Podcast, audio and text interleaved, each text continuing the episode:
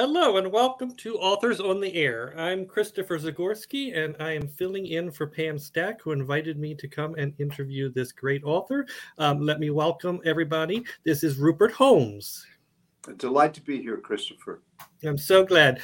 Um, you're on your book tour, so you've been talking about this book a lot, so I know you're prepared to just jump right in. So I think we should start out with just having you tell the audience, the listeners, a little bit about the book.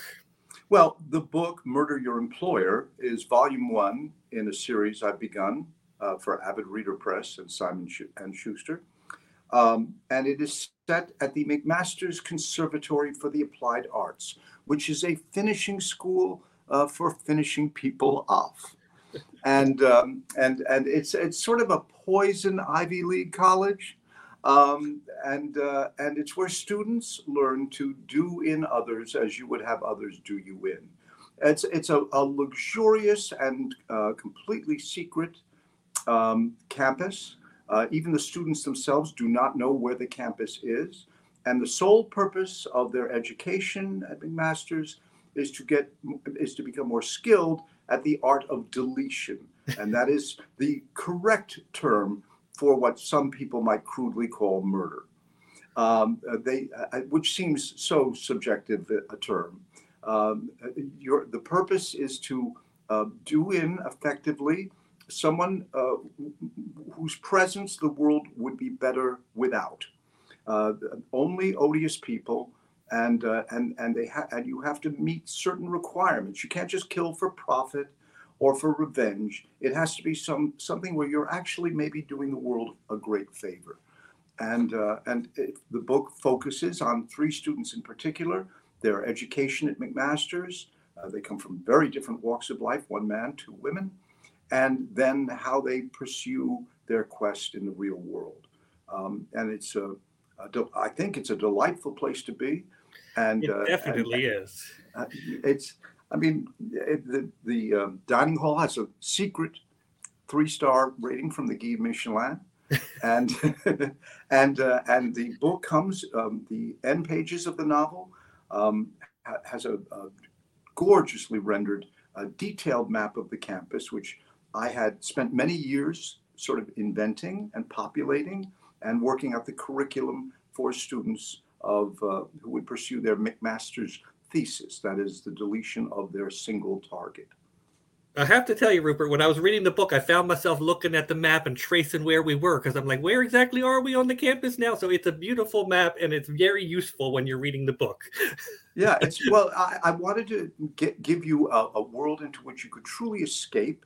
It's not, it's it's both familiar, uh, if you've ever been to a gorgeous Ivy League college or to a British manor. Uh, much of the uh, ca- campus uh, was f- flown from some, uh, from England, uh, from a British estate, and then relocated brick by brick, timbered building by timbered building, to some location, and we the students aren't sure where they are. Um, uh, so it's a, a lovely, luxurious place uh, to be, uh, but of course your, the purpose of your studies is something uh, darkly humorous. I find that uh, exactly. comedy, I find that comedy and, and thrillers go very well together. Um, uh, you build up the tension uh, and suspense and danger, and then occasionally you get relief from that by something happens that's funny. It's kind of, I figured out after many years that it's a little bit like a roller coaster, because you scream as you go down that first plummet, and the reason you're screaming is because your body is telling you your your life is over. This is, you can't fall this, you can't fall forty feet from the sky and, and survive this. And then as you reassure yourself that this has all been planned very cleverly by people who designed the roller coaster, the sh- screams usually turn to ecstatic laughter. Uh, some people just scream the whole way, but usually you'll hear a lot of laughs, giddy laughs, because you realize I've just cheated death. It's a, a kind of giddy and exciting experience. And I think Murder Your Employer, hopefully, that gives you that kind of roller coaster ride as well. That's the brilliant kind of metaphor we expect from Rupert Holmes. Uh, you mentioned the school, obviously, and it is the central point, and I'm a huge fan of academic mysteries, um, I've, academic anything, from fantasy of Harry Potter all the way up to Carol Goodman's right. Gothic suspense novels, and mm-hmm. then, of course, uh, Donna Tartt's The Secret History. Um, were you always interested in an academic setting, or did that just come about because of the plot you thought of?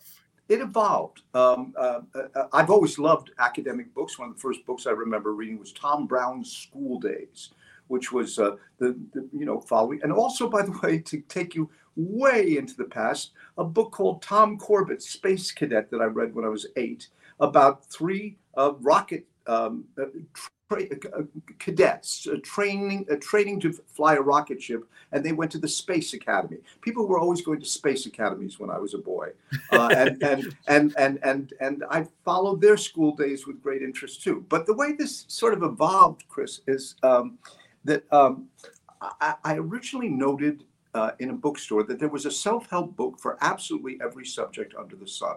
There's a there's a, a, a Talmud for dummies, a Tiny Houses for Dummies, a Tattoos for Dummies, which sounds like, by the way, the worst idea anyone's ever had of self-tattooing, you know? Uh, oh, no, I can handle it myself. It's just a butterfly. Um, so so I thought, well, well, because I'm a mystery writer, I thought, what would a self-help book for murderers be? And, and I thought that might be amusing uh, and a novelty, but I thought, well, that's going to be a thirty-five page book, and it'll be just a one-shot thing. I said, maybe instead of it being a self-help guide that is just a volume, maybe the book is a kind of a textbook at a conservatory, a wonderful, dreamy, a luxurious place um, where you where you actually go and study these arts. It will. So we have lots of curriculum that I had to invent. Um, there's the School for Eroticide, uh, because it's pointed out that Cupid is um, uh, armed and dangerous. He actually has bows and arrows on his, in his repertoire. And so the use of seduction and um, uh, courtship and uh, rejection, these are all tools in the McMaster's quiver. Um, uh, what I love about this school of uh, eroticide at McMaster's is that they had to make it a mandatory course, because while women were perfectly willing to learn more about this subject, all the men thought they knew everything they had to know already. um, and so it meant inventing courses like um, um, a science course like um, uh, time is all time is relative when you're murdering one, or, you know, uh, th- these kinds of courses. And uh, so that's how we got into this campus. And I thought, well, that's great. The first half of the book can be um, the school days of these people who have come to commit a very meaningful and justifiable uh, deletion. Just a, it's a backspace in someone's life, and uh, and and and then and then in the second half of the book, they have to go out into the real world, where there are things like police and district attorneys and uh, capital punishment, and see if what they've learned will serve them well. And you're told from the outset that one of the three students, one man, two women, that one of them will not succeed. And at McMaster's, that's a very scary thing, because since it's a completely clandestine school, um, no one must know about its existence. Um, if you fail at your McMaster's thesis, if you fail to delete your employer in this instance, um, you yourself have to be expunged from the student body, and there are no makeup exams. So it's suspenseful in that, will they do it? Uh, will they fail? Will they meet? Will they come up with the final uh, expulsion from the school? Um, so there's always high stakes from the outset of the story.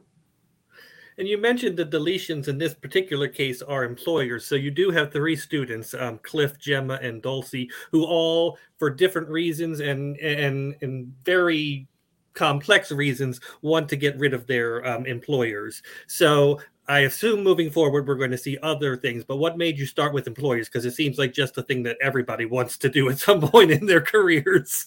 Well, my th- yeah, very well uh, uh, observed, Christopher. Um, um, my first thought, now this is a very silly thought, but my first thought when I was trying to figure what volume one would be is I figured, well, I think there are a lot of people who will buy a book, a very handsomely uh, printed book, by the way. It looks, they've done a magnificent job with the cover.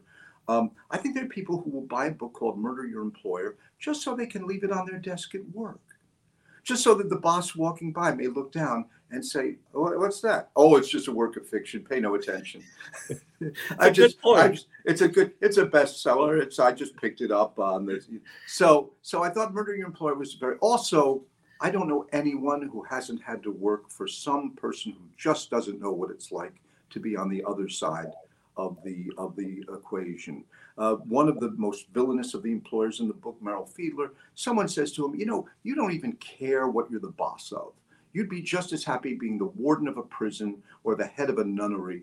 You just like being the boss and being able to tell people what to do when they have nothing they can do about it. You like the bossdom of it.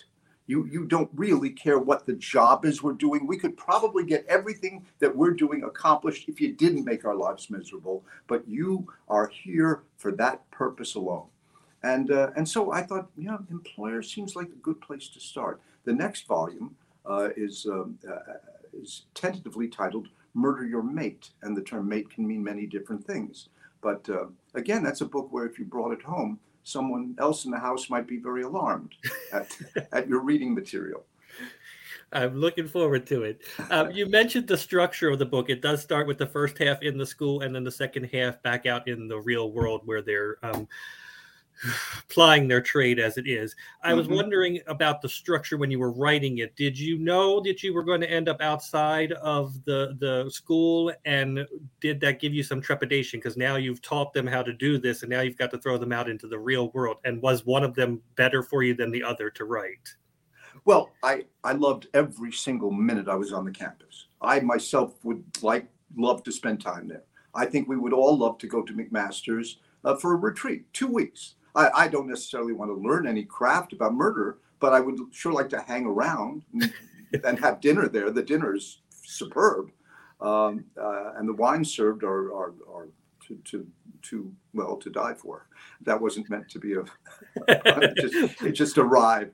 Um, although the point is made that it is easier to disguise poison uh, with, uh, in the midst of haute cuisine, because we all know what chicken pot pie should taste like. We all know what spaghetti and meatballs would taste like, but who knows what um, uh, a fillet of loup in henbane reduction t- should taste like. You say, oh, it's so exquisite, so unusual, such a tang, and it's, of course, arsenic. So, um, uh, but you don't know that. You think it's haute cuisine. Um, uh, uh, what one of the fun parts about the book was, in, in writing it, was that to some degree, I had to know what the crime was and what challenges my uh, protagonist faced in the real world in terms of committing their murder, so that I would know what courses in the first half of the book they should be focusing on. So um, although I created McMaster's and the campus and that world over the course of several years, and it was like building a model city, you know, it was just a dream come true for me. I did sort of then jump towards the actual final McMaster's thesis that they each have to perform, so that I could then go back and say, oh, well, they're going to have to know a little bit of something about that to be able to do that. So let me go now back to McMaster's and make sure that there is a course there and teach a couple of lessons that will come in handy. So it was almost as if the finale of the book and the um, overture of the book uh, were continually work, toggling back and forth and working their way towards each other. Um, so it was a, a different writing process than most, you know, uh, but but uh, but always fun. And when I was out in the real world, I missed McMaster's a lot, and I thought that the readers might, so we occasionally jump back there too, uh, and the book ends there as well. Um, but um, but it was also fun to see if these uh, highfalutin ideas about how one might commit the perfect murder, uh, how they would work in the real world with real people and not encouraging professors, you know. Um, your entire career is studded with some wordplay and puns and that kind of thing. And even in this interview, you've stumbled upon a few of them with the poisoned Ivy League and yeah, the, yeah. Um, things like that. I'm wondering, mm-hmm. do you carry a notebook around with you and write down every time something murderous comes up? Because, I mean, there's so many of them in the book. I just laughed out loud every time I hit one. And I'm like, how do you think of these things? You know, this is Uh, something interesting that I've discovered about myself as a writer. Um, uh, I mean, I hope you, those listening will find it interesting. I feel as if I don't make any of these things up. I think it's the characters that are saying these things. And if you notice, most of the, it's not like the same, each character makes a different kind of a joke. I learned this on when I wrote a T V series called Remember When, W E N N. I wrote fifty-six episodes of uh, A M C's first T V series before they ever dreamt of doing Mad Men. There was no commercials, no laugh track, and I had all these diverse characters in a period comedy set in nineteen, at a nineteen thirty-nine radio station. And after a few episodes, I began to know these characters so well and know what made them tick, not only what made them tick, but what made them different from each other, that I would end up feeling like a stenographer. I, I would just set them loose into some situation, and then they would come up with all the fun lines. And when I wrote Murder Your Employer, the one, there's one character, um, uh, Dory May, who's a, a, a Hollywood film star, and she has a tendency to be, uh, have st- you feel like she got her training at the uh, Betty Davis School for Um, uh, for quips, and uh, and so someone will turn to her and say, "I'm sorry, I, I was I was um, I was buried in thought," and she instinctively says, "And I'm sure it was a shallow grave," and uh, uh, and and I thought, "Good one, good one, Doria," and I'll write type that up. And basically, I'm be- I believe in my characters. I follow them where they lead me, um, and when they get in situations to cope with the danger, the suspense, or the fear, they may make a, a quip, and it's usually in character. It's not a joke that I've had ca- been carrying around with me. Those, almost all the one-liners and the puns and whatever they may be, they occurred in the moment. I did not plan to write them. I didn't say, well, what would be a good joke here? They just said it, and I said, oh, I can write that down. So sometimes I feel like they should get the royalty, and I should just get a, a, a fee for being the stenographer for the book, but I've convinced my publisher to work it the other way. There you go.